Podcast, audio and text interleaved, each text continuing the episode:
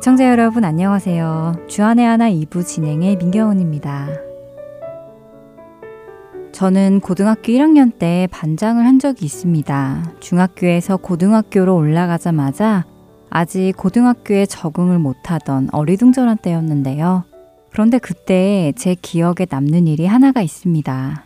과목은 사회 수업 시간으로 기억하는데요. 사회 선생님께서 다음 주 수업 시간에 특정 책을 구해서 꼭 가지고 오라고 하셨습니다. 아마 교과서에 딸려 나온 별책 부록 같은 것으로 기억되는데요. 어쨌든 선생님께서는 수업을 위해서 그 책이 꼭 필요하니 한 명도 빠지지 말고 모두 가지고 오라고 신신당부를 하셨지요. 그리고 반장인 저에게 책임지고 한 명도 빠짐없이 다 가지고 오도록 준비시키라고 말씀하셨습니다.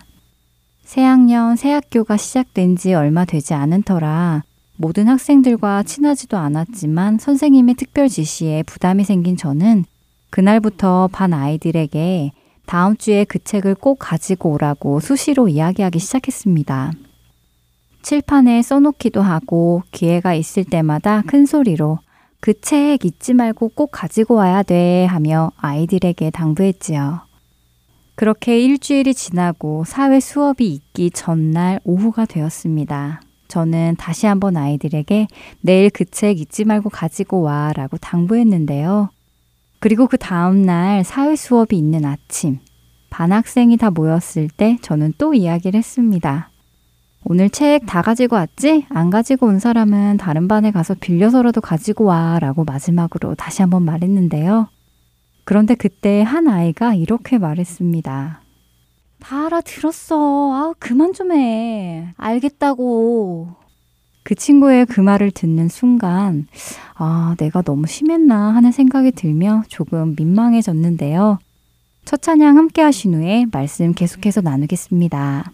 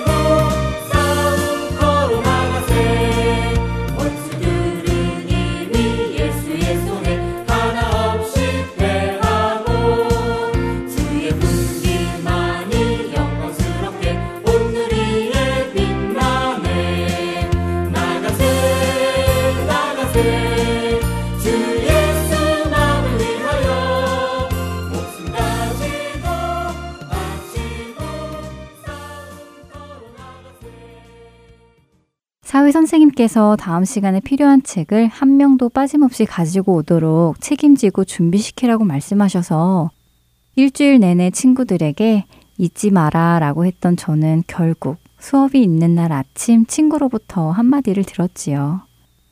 야, 다 알아들었어. 그만 좀 해. 라는 말이었습니다. 그 말을 들으며, 아, 내가 너무 지겹도록 말을 했나? 어느 정도 했으면 다 알아들었을 텐데 하며 민망했습니다. 또 친구들에게 미안하기도 했고요. 드디어 사회 수업 시간이 되었습니다.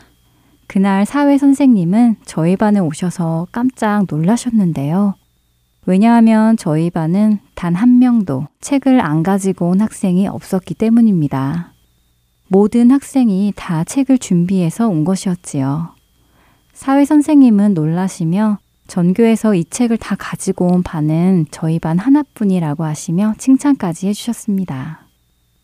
그때 저는 참 뿌듯했는데요. 제 책임을 다했기 때문이었습니다. 또 그로 인해 반 아이들 모두가 준비물을 준비해 왔기도 했고요.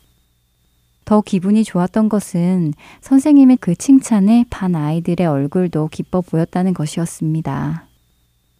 그렇게 칭찬을 듣고 기분이 좋아지니 아침에 민망했던 기분은 눈 녹듯이 사라졌지요. 요즘 고등학교 때의 이 일이 종종 생각이 납니다. 왜냐하면 우리 시대의 그리스도인들에게 맡겨진 일이 제가 고등학교 때 사회 선생님께서 제게 맡기셨던 일과 같다는 생각이 들어서인데요. 하나님께서는 성경을 통해서 우리에게 모든 사람이 죄를 지어 하나님의 영광에 이르지 못하였다고 말씀하시고 그 죄의 삭은 사망이라고 말씀하십니다. 이 사망의 권세에서 벗어날 수 있는 유일한 길은 예수 그리스도의 십자가의 대속이며 바로 그 예수님을 믿는 믿음으로만 구원에 이룰 수 있다고 말씀하십니다.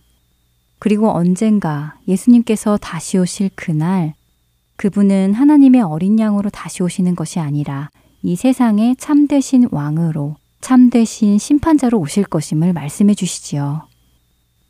그리고 우리 그리스도인들에게 이것을 세상에 있는 사람들에게 전할 것을 말씀하십니다.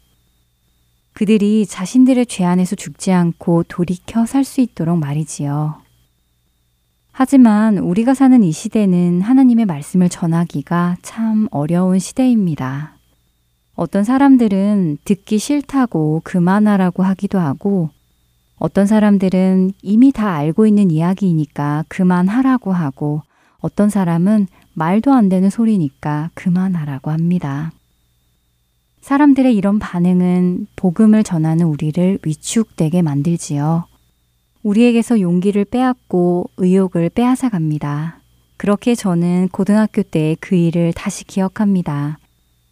비록 그만하라고 하는 학생이 있기는 했지만 그 때문에 민망함도 느꼈지만 결국 지겹더라도 멈추지 않고 계속 이야기했기에 저희 반 모든 학생이 책을 가지고 왔고 그로 인해 칭찬도 받았다는 사실을 말입니다.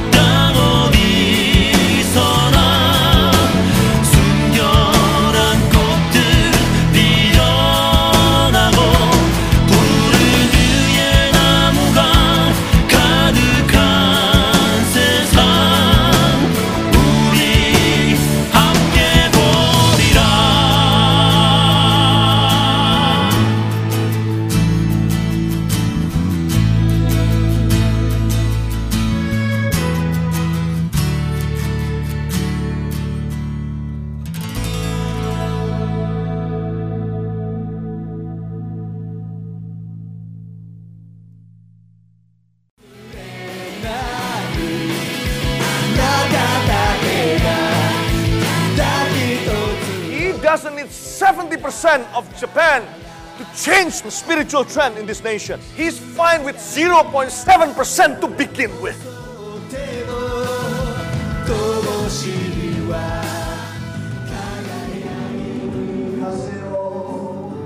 하나님을 향해 부르짖는 일본인들의 간절한 마음이 들리십니까?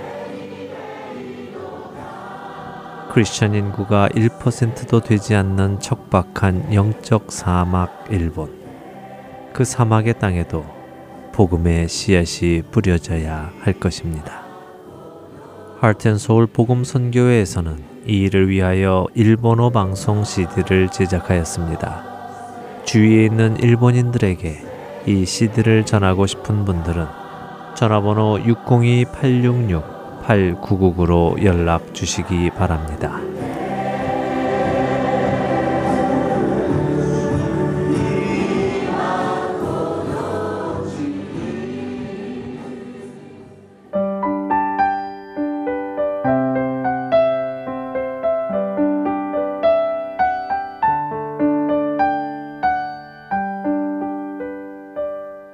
계속해서 김민석 아나운서가 낭독해드리는 오스왈드 챔버스의 주님은 나의 최고봉으로 이어집니다.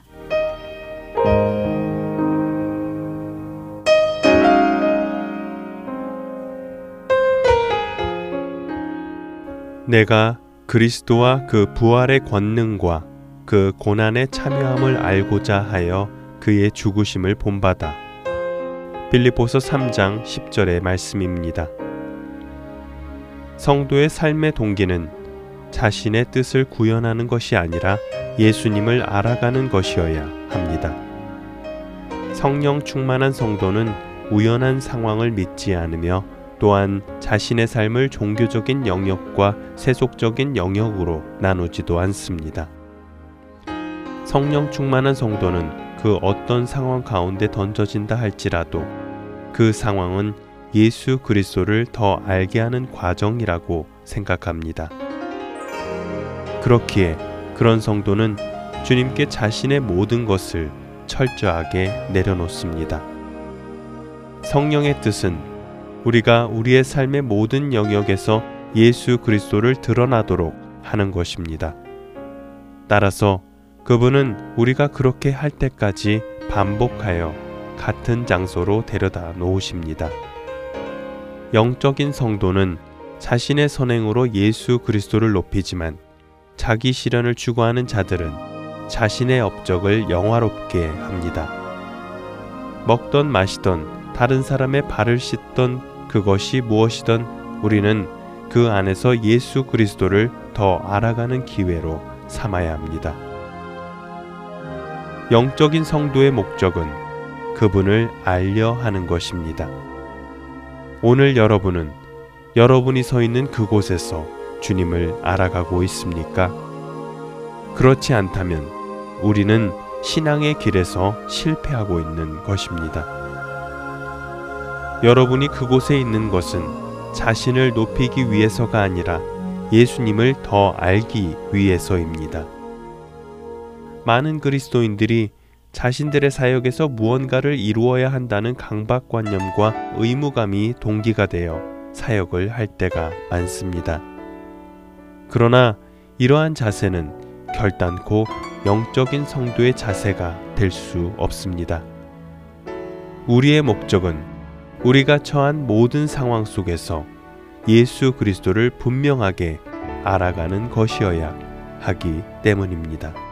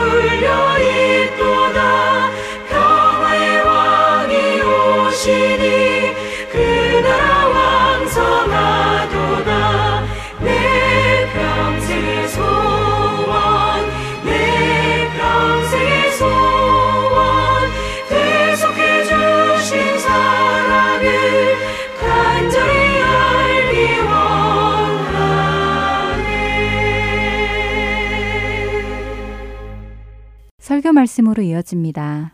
캐나다 밴쿠버 그레이스 한인교회 박신일 목사님께서 여호와의 밤이라는 제목의 말씀 전해 주십니다. 은혜 시간 되시길 바랍니다.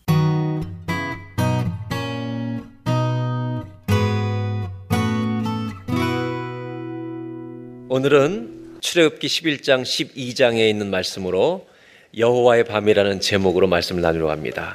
봉독할 말씀은 출애굽기 12장 40절로 42절 세 절입니다. 우리 다 같이 함께 한 목소리로 봉독하도록 하겠습니다. 이스라엘 자손이 애굽에 거주한 지 430년이라 430년이 끝나는 그날에 여호와의 군대가 다 애굽 땅에서 나왔은즉 이 밤은 그들을 애굽 땅에서 인도하여 내심으로 말미암아 여호와 앞에 지킬 것이니 이는 여호와의 밤이라 이스라엘 자손이 다 대대로 지킬 것이니라 아멘. 오늘 42절에 보면 이스라엘 백성들이 430년 동안 애굽의 노예로 있다가 나온 그날을 여호와의 밤이라 부릅니다. 그리고 이스라엘 자손이 이 날을 기억하여 지키라고 이것이 바로 유월절입니다. 이스라엘은 출애굽기 11장 12장에서 이스라엘 민족 역사에 길이 남을 하루를 경험합니다. 430년 동안의 노예 생활이 끝나는 날입니다. 그날 그 밤에 하나님은 애굽에서 태어난 모든 장자들, 처음 난 모든 장자들, 심지어 가축에 처음 난 모든 짐승들까지 다 죽이십니다. 그러나 이스라엘의 모든 백성들은 손끝 하나 건드리지 않으십니다. 이것이 여호와 유월절입니다. 아홉 번째 재앙이 올 때까지 그렇게 안 풀어주던 애굽이 열 번째 재앙 유월절이 임하자 이 이스라엘 백성을 430년 붙들고 있다가 놓아버리는 날입니다. 이 아홉 가지 재앙과 열 번째 재앙에는 차이가 있습니다. 이 아홉 번째 재앙은 이스라엘 백성들이 가만히 있으면 되는 재앙이었습니다. 파리가 오든 이가 오든 어떤 재앙이 나든 도표를 보시면 이렇게 됩니다. 이스라엘 백성들은 가만히 있으면 하나님이 모세 아론을 통해서 재앙들을 다 내리시는데 특별히 사람의 목숨을 가르고 가지고 다루신 적은 이 아홉 가지 재앙엔 거의 없습니다. 열 번째 재앙은 다릅니다. 이스라엘 백성도 가만히 있으면 죽습니다. 그래서 살기 위해서 한 가지를 하라고 합니다. 여러분, 이스라엘의 백성들이 장자들이 살기 위해서는 한 가지를 해야 되는데 뭘 해야 됩니까? 어린 양의 피를 어린 양을 잡아서 피를 문설주에 발라야 합니다. 그리고 아홉 가지 재앙은 모세와 아론을 통했는데 열 번째 재앙은 하나님이 직접 행하십니다. 그것을 출애굽기 11장 4절에는 이렇게 말씀하고 있습니다. 모세가 바로에게 이르되 여호와께서 이와 같이 말씀하시기를 밤중에 내가 애굽 가운데로 들어가리니 여러분 하나님이 인간의 역사 가운데 오시는 날 구원과 심판이 정확히 나눠집니다. 그리고 15절에 이렇게 말씀하십니다. 애굽 땅에 있는 모든 처음 난 것은 왕 위에 앉아 있는 바로의 장자로부터 맷돌 뒤에 있는 몸종의 장자와 모든 가축의 처음 난 것까지 죽으리니 6절에 애굽 온 땅에 전무후무한 큰 부르짖음이 통곡이 있으리라. 7절입니다. 다 같이 봉동합니다. 그러나 이스라엘 자손에게는 사람에게나 짐승에게나 개 한 마리도 그 혀를 움직이지 아니하리니 여호와께서 애굽 사람과 이스라엘 사이를 구별하는 줄을 너희가 알리라 하셨나니 이날 하나님이 이스라엘 백성과 애굽 사람을 완전히 구별하시는 날이 된다는 겁니다. 성경은 이렇게 보여줍니다. 하나님은 하나님이 약속하신 때가 차면 하나님을 믿는 사람과 안 믿는 사람을 반드시 구별해 내십니다. 그날이 우리에게도 올 것입니다. 이것이 바로 6월절의 사건이고 여호와의 밤이라고 하는 날입니다. 그리고 나서 하나님이 하시는 말씀이 있습니다. 이 날에 애굽 백성이 살기 위해서 구별해 내기 위해서 그냥 있으면 안 되고 조건이 있다는 것입니다. 어떻게 해야 너희가 구별됨을 받느냐면 12장 이제 3절부터 이 이야기가 소개되고 있습니다. 너희는 이스라엘 온 회중에게 말하여 이르라 이달 열흘에 너희 각자가 어린 양을 잡을지니 각 가족대로 그 식구를 위하여 어린 양을 가족대로 어린 양을 취하되 어린 양을 잡는 겁니다. 4절 어린 양에 대하여 식구가 너무 적으면 그 집의 이웃과 함께 사람 수를 따라서 하나를 잡고 즉 한 사람당 한 마리처럼 보이는데 그게 아니라 이 양을 바치고 나면 희생제물로 드리고 나면 이 양을 불에 구워서 같이 먹습니다. 한 마리를 잡아서 먹을 수 있는 분량만큼 한 마리 잡는 겁니다. 즉 대식가들은 두 사람이 한 마리 잡을 수도 있는 거고요. 보통 10명, 20명, 30명이 한 마리씩 잡는 겁니다. 그래서 실제로 이 조세프스라는 이스라엘 역사가 의하면 초대교 역사에 아주 굉장한 기록을 남긴 분인데 하루에 20만 마리가 넘는 양을 잡은 기록이 있습니다. 그러니까 실제적으로 이런 제사가 드려졌다는 것을 의미합니다. 그렇다면 그 다음 절을 보겠습니다. 12장 5절에 너희 어린 양은 뭐가 없어요? 왜 흠이 없어야 돼요? 이 양이 누구를 상징하고 있죠? 예수님을. 왜 구약에 흠 없는 양을 제물로 드려야 되냐면 흠 없는 예수 그리스도께서 우리를 위해 죽으셔야 우리 죄의 사함을 받는 역사가 일어나고 또 하나는 죄 사함만 받아서 구원받는 게 아니라 그 흠 없으신 예수님의 의로움이 우리를 덮으셔야만 주의 나라에 들어갈 수 있기 때문입니다. 그래서 흠 없는 양이라는 것입니다. 1년 된 스컷으로 하되 양이나 염소 중에 양이 없을 때 염소 중에 취하고 6절 이달 열 나흔 날까지 간직하였다가 14일을 간직하였다가 해질 때 이스라엘 회중이 그 양을 14일 동안 간직하다가 잡고 7절 그 피를 양을 먹을 집 좌우 문설주와 인방에 그 피를 발하라는 것입니다. 그리고 11절에 넘어갑니다. 너희는 이것을 바친 다음에 그것을 이렇게 먹을지니 허리에 띠를 띠고 신발을 신고 손에 지팡이를 잡고 즉 편안히 앉아서 먹지 말고 바로 뛰어나갈 것처럼 먹으라는 것입니다. 왜? 이 6월절이 오면 이 애굽에 430년 묶인 데서 해방되는 날이기 때문에 뛰어나갈 것이다. 자유와 해방을 누리게 된 날이기 때문에 이것이 여호와의 6월절이니라. 아멘입니까? 그리고 그 다음에 이제 12절에 이런 말씀이 있습니다.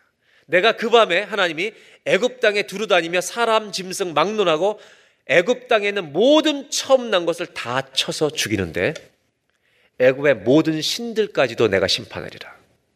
나만이 여호와 하나님이라는 것을 알게 되리라.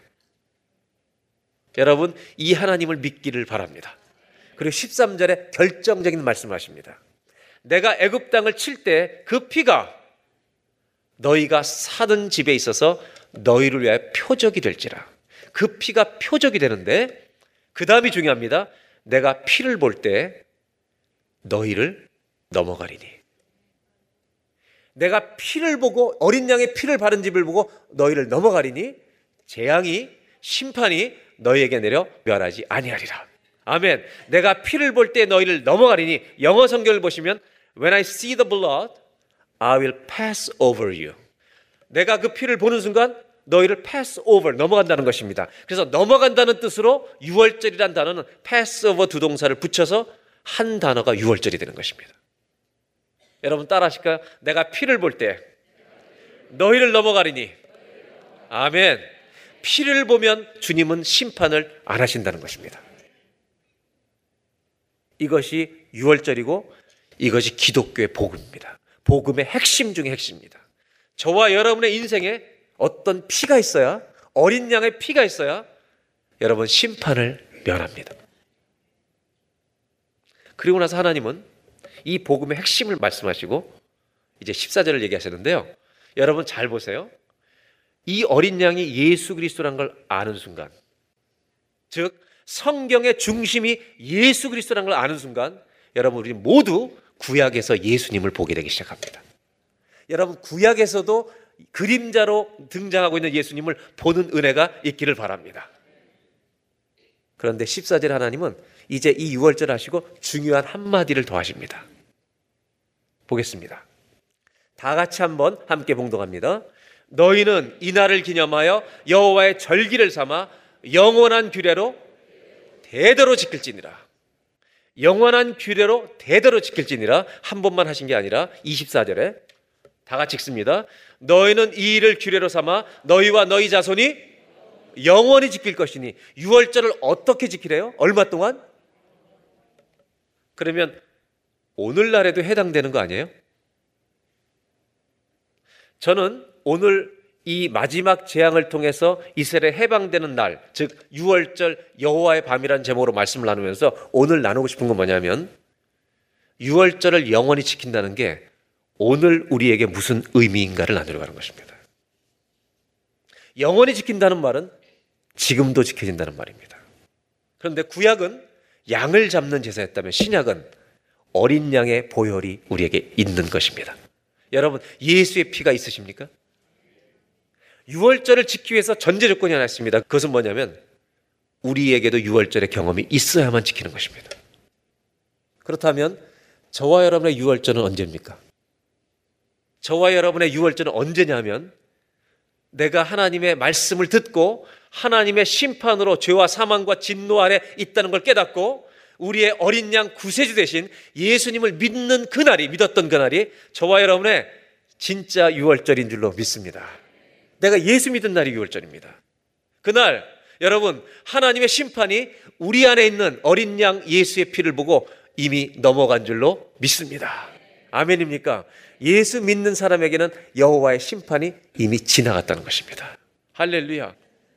예수님이 우리의 저주가 되셔서 여러분 우리 위해서 그 저주를 당하셔서 여러분 예수를 믿는 순간 하나님이 우리에게 향할 모든 심판과 저주는 예수님이 가져가신 줄로 믿습니다. 그렇다면 우리에게 이 월절이 있다면 이 유월절을 지킨다는 것이 과연 무엇일까? 이것을 오늘 현대적인 의미를 좀 생각하고 한번 살아보자는 것입니다. 우리 모든 사람들에게는 다 소중한 날이 있습니다. 질문 하나 해보겠습니다. 여러분 1년에 365일 중에 어떤 날이 제일 중요합니까? 지금 요 얘기를 해놓으니까 6월절 얘기하려고 그러시는데 하지 말고 본능적으로 영적으로 대답하지 말고 본능적으로 솔직하게 내가 1년 365일 중에 제일 중요한 날이 언제입니까? 언제예요? 자기 생일이 보편적입니다. 제가 여성분들에게만 묻겠습니다. 자기 생일이 더 중요합니까? 결혼 기념일이 더 중요합니까? 죄송해요. 너무 어려운 질문을 드려서. 다 중요하죠. 여자분들은 중요하게 여기는 날짜가 제가 볼 때 너무 많습니다. 생일, 결혼 기념일, 뭐 처음 만난 날? 참 복잡합니다. 그래서 미국에 살고 있는 제가 아는 목사님은 아주 똑똑한 분인데요. 이 여성들의 고민을 알기 때문에 지혜로운 결정을 합니다. 아내가 결혼하면 생일 챙겨달랄 거, 그 다음에 결혼 기념일 챙겨달랄 게 분명한데 무슨 날 결혼했겠습니까? 이분은 결혼 날짜를 그날 했습니다. 누구 생일날? 그 아내 될 분의 생일날 결혼했습니다. 2 for 1. 그러나 여러분 이렇게 생각해 보실까요? 만일 주님이 365일 자기를 기억해 달라고 하시면 365일을 나를 가장 소중히 여기는 날로 기억해 달라고 부탁하신다면 이것이 무리하시는 일일까요? 당연한 일일까요? 예수님이 이렇게 말씀하십니다. 너희 하나님은 염려하지 말라고 말씀하시면서 산상순을 다 끝나서 마태복음 10장에 30절에 한번 볼까요? 다 같이 읽겠습니다. 시작. 너에게는 머리털까지 다 세신 바 되어 하나님은 우리의 머리카락 개수가 몇 개인지를 다 아신다는 말은 우리에 대해서 모르시는 게 있어요, 없어요? 없다는 말입니다. 이것은 그런 뜻입니다. 그런데요, 전 이 말씀을 읽을 때 무슨 의미가 제한테 다가왔냐면 나는 너희를 이렇게 잘 아는데 너희는 나를 얼만큼 알고 있느냐? 하나님을 너희는 얼만큼 알고 있느냐? 나를 지금 이만큼 아는 것으로 이 정도 예배를 드린다면 나를 알면 알수록 너희 예배가 얼만큼 변하겠느냐? 너희 삶이 얼마나 바뀌겠느냐? 여러분, 하나님은 우리의 머리털까지 세신 바 된다. 하나님은 나의 모든 걸 하십니다. 여러분, 우리를 그렇게 돌보시겠다는 뜻으로만 해석하는 거 좋은 거지만 거기에 머물지 말고 반대로 우리는 하나님을 얼만큼 아나? 하나님을 더 한다면요, 우리는 더 깊이 예배하는 자가 될 줄로 믿습니다. 오늘 6월절을 영원히 지키라는 의미가 뭔가를 곰곰이 돌아오면서 저는 이런 결론에 도달하게 됐습니다. 6월절을 영원히 지키라는 말은 1년에 하루 1월 14일 유대인들이 정한 신학력 1월 14일이 6월절인데 이날 하루만을 지키라는 것이 6월절이 아니라는 것을 알게 됩니다. 6월절을 지키라는 것은 죽음에서 살아난 날. 여러분, 이 날은 장자들 다 죽인 날이에요. 이때 가장 예민했던 사람들이 이스라엘 장자들인 거 아십니까? 이스라엘 장자들은요, 하나님의 심판이 지나갈 때 그날 밤에 계속해서 방 안에서 있다 밖에 나갔다 왔다 갔다 계속했을 것입니다. 왜? 이게 제대로 칠해져 있나? 이 피가 제대로 있나? 이게 없으면 어떻게 된 거예요? 자기도 죽는 거예요. 여러분, 1년에 365일 예수의 피가 살아있다는 것을 날마다 확인하시기 바랍니다. 가장 긴장했던 사람들, 장자입니다. 그 장자 중에 한 사람이 여호수였다는 거 아십니까? 눈의 아들 여호수. 6월절을 지키라는 말은 이것입니다. 1년에 하루 6월절 지키라는 말이 아니라 죽음에서 다 애굽의 장자를 죽이는 죽음에서 피를 보고 살려주신 구원자이신 하나님을 1년에 365일 믿으라는 것입니다. 그래야만 너희 앞에 곧 펼쳐질 광야 같은 인생길에 찾아오는 수많은 위험을 구원하신 하나님을 믿고 나아가야 이기지 않겠느냐. 승리하지 않겠느냐. 그들은 곧 광야에서 엄청난 위험을 직면하게 될 것이기 때문입니다. 사랑하는 여러분, 여러분은 어떤 광야를 지나고 계십니까? 어떤 광야에 직면해 계십니까? 얼마나 요즘 병이 많습니까? 얼마나 많은 위험이 있습니까? 우리에게 필요한 한 분이 계십니다. 그분이 주님이십니다. 우리가 고통을 만날 때, 우리 문 힘으로 해결할 수 없는 문제들 만날 때, 이 광야의 길을 걸을 때, 우리에게 필요한 것은 가장 필요한 것은 물질이 아니라 주님입니다. 이것을 기억하는 것이 유월절을 지키는 것입니다. 저는 유월절을 영원히 지키라는 이 말씀을 읽다가 하나님이 제 가슴을 때렸던 질문이 하나 있습니다. 이것이 첫 번째 메시지입니다. 여호와의 유월절을 영원히 지키라. 이것은 저와 여러분들에게 하나의 질문이 되어 돌아옵니다. 그것은 뭐냐면 첫 번째 오늘 나누고 싶은 메시지입니다. 유월절을 지킨다는 것은 너의 가슴 속에 오늘도 내가 살아있느냐는 것입니다. 1년에 365일 매일 주님이 너 안에 있느냐는 것입니다. 예수의 피가 있느냐는 것입니다. 너는 오늘 나 없이 살아가고 있지 않느냐? 너 혼자 문제를 지고 쓰러져서 넘어져 있지 않느냐? 내가 너를 죽음에서 건져낸 구원의 유월절의 하나님 걸 믿고 산다면 네가 어떤 문제를 만나도 이기지 못하겠느냐?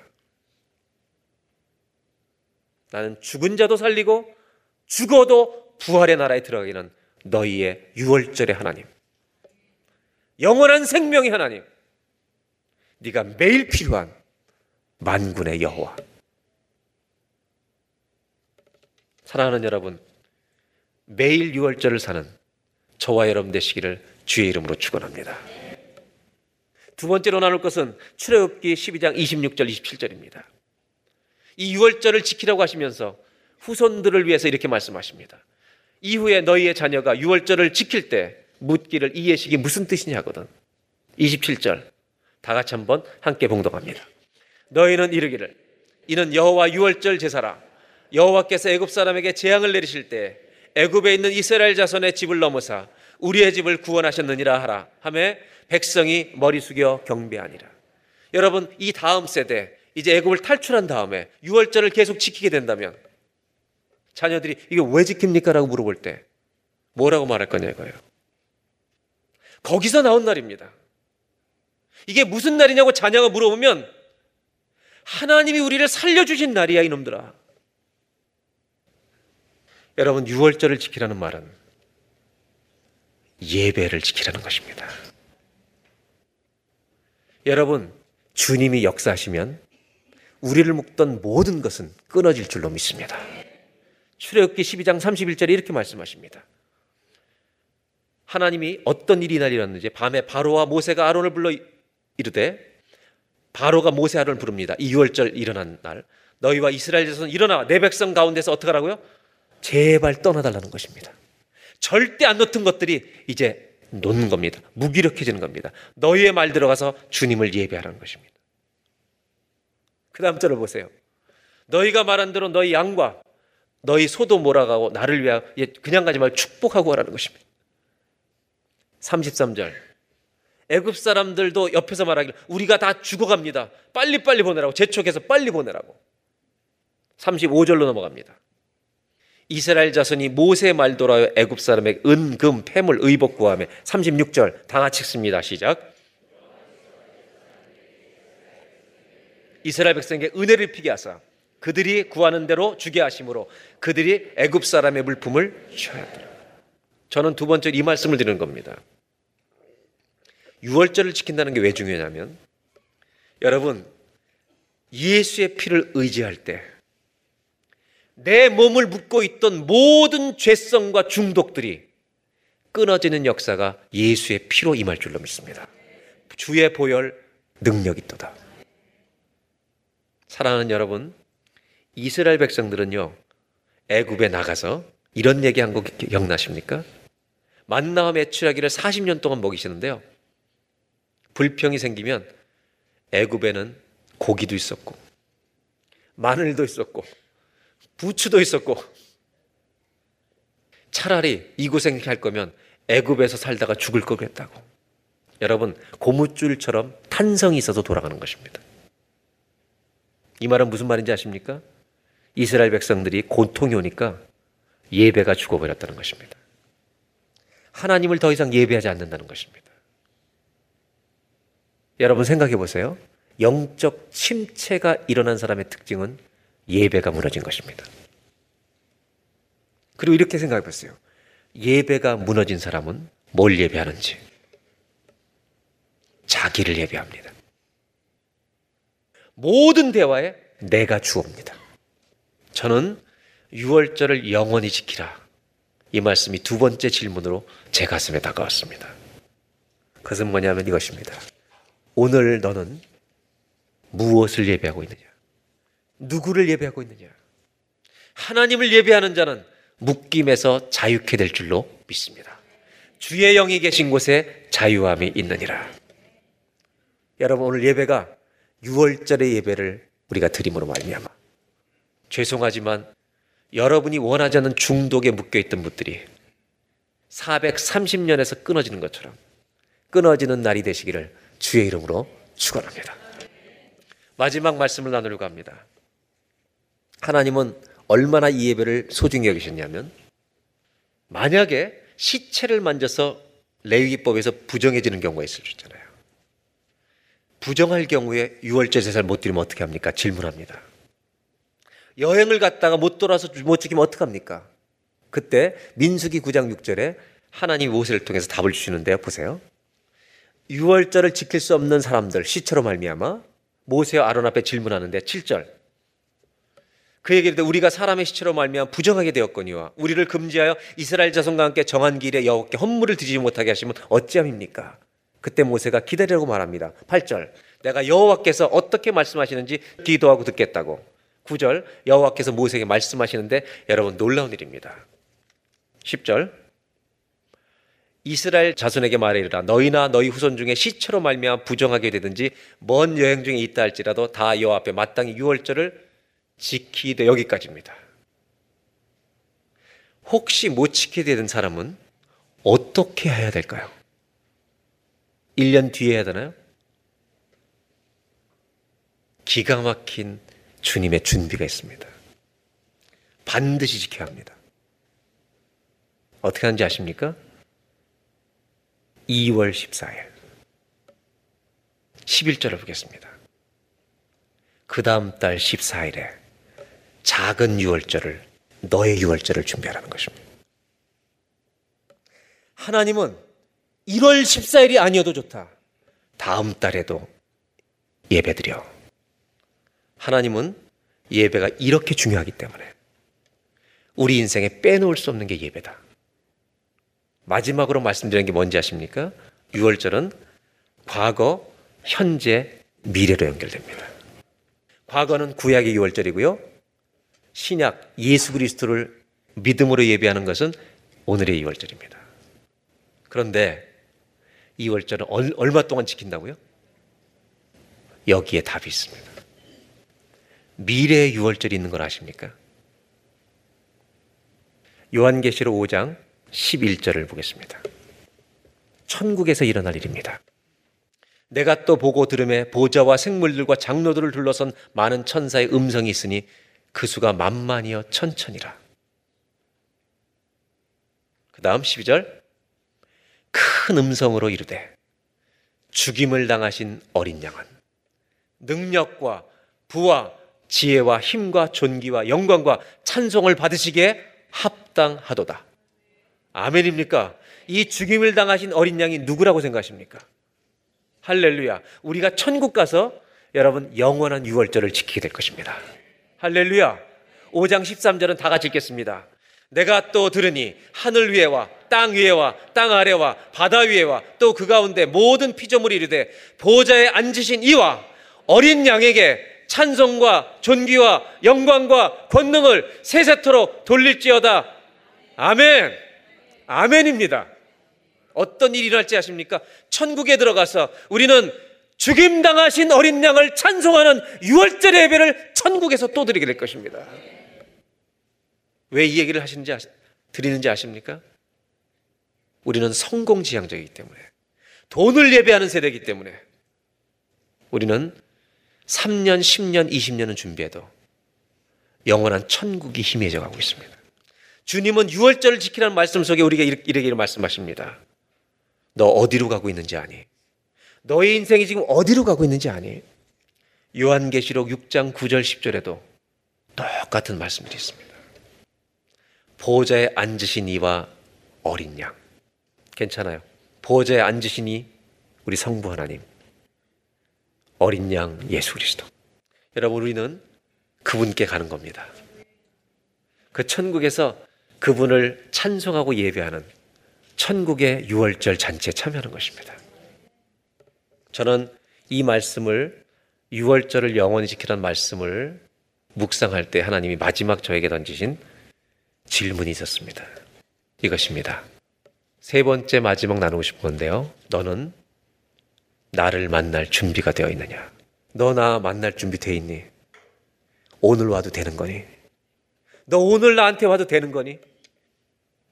오늘날의 교회는 영혼을 잊어버렸습니다. 다시 찾아야 합니다. 여러분, 왜냐하면 6월절은 영원히 지킬 것이기 때문입니다. 6월절을 지킨다는 것은 저는 주님으로부터 왔습니다. 주님이 생명의 주인이십니다. 저는 주님께로 돌아갈 것입니다. 이 고백입니다. 마지막으로 보네포 목사님 이야기를 하나만 해드리려고 합니다. 한 글을. 보네포 목사님은 독일에서 20대 신학 박사가 된 천재입니다. 그리고 히틀러 반대 운동을 하다가 결국은 잡혀서 처형된 분입니다. 이분의 책은 수많은 신학자들의 박사학위 논문 대상이 됩니다. 이분은 인생을 마치면서 그 혹독한 고통 속에 인생을 마치면서 신앙이 뭔가를 이렇게 한 문장으로 정리합니다. 믿는 자만이 순종하고, 믿는 자만이 순종하고, 순종하는 자만이 믿는다. 믿는 자만이 순종할 것이고, 순종하는 자만이 믿는 것입니다. 기도하겠습니다. 하나님은 오늘 우리에게 질문하십니다. 너의 가슴 속에 오늘 내가 살아있느냐? 너 나 없이 혼자 지금까지 살아가는 거 아니냐? 유월절을 지키라는 말은 바로 이것입니다. 네 가슴 속에 내 피가 있니? 너 나와 매일 동행하고 있니? 유월절을 지키라고 후손들에게 얘기하라는 것은 다른 것과 예배를 거래하지 말라는 것입니다. 유월절 신앙은 배고파도 가난해도 병들어도 광야에서 죽어도 주님을 믿겠습니다. 이것이 유월절 신앙입니다. 그 믿음을 가질 때 모든 묶임에서 끊어지리라. 질병에서 자유케 되리라. 중독에서 자유케 되리라. 시간 다 같이 한번 합심해서 기도할 때 하나님 1년에 365일 주님과 동행하는 우리가 되게 하여 주시옵소서. 하나님 예배가 생명인 저희들이 되게 하여 주시옵소서. 아무 것과도 예배를 거래하지 않겠습니다, 하나님. 다 같이 한번 합심하여서 주여 내가 주님 만날 날을 준비하며 살겠습니다. 다 같이 한번 평생의 유월절을 지키는 저희들이 되게 하여 주시옵소서 기도하겠습니다. 하나님 아버지, 하나님은 우리의 구원자이십니다. 하나님은 우리의 생명이십니다. 유월절을 지키라는 이 말씀의 의미가 어떤 의미인지 하나님 알게 하여 주시옵소서. 깨닫게 하여 주시옵소서. 살게 하여 주시옵소서. 유월절을 영원히 지키라고 하셨습니다. 이 말은 우리의 삶 속에 유월절 신앙을 가지라는 것입니다. 하나님, 우리 가슴 속에 내 가슴 속에 오늘도 예수님이 살아 있습니까? 주님 없이 살고 있는 것은 아닙니까? 오늘 주님 물어보십니다. 너는 무엇을 예배하는 자냐? 너는 무엇을 예배하고 있느냐? 우리가 예배하는 것이 우리를 지배하는 것입니다, 하나님. 하나님 유월절을 영원히 지키라는 말 뒤에는 그 하나님의 생명의 말씀 안에는 천국의 유월절을 준비하시는 하나님의 계획을 알려주는 것입니다. 우리가 천국에서 죽임당하신 어린 양을 예배하는 날이 올 것입니다. 찬송과 영광과 존귀 받기 합당하신 주님 그분을 찬송하는 천국의 유월절을 준비하는 우리 모두가 되게 하여 주시옵소서.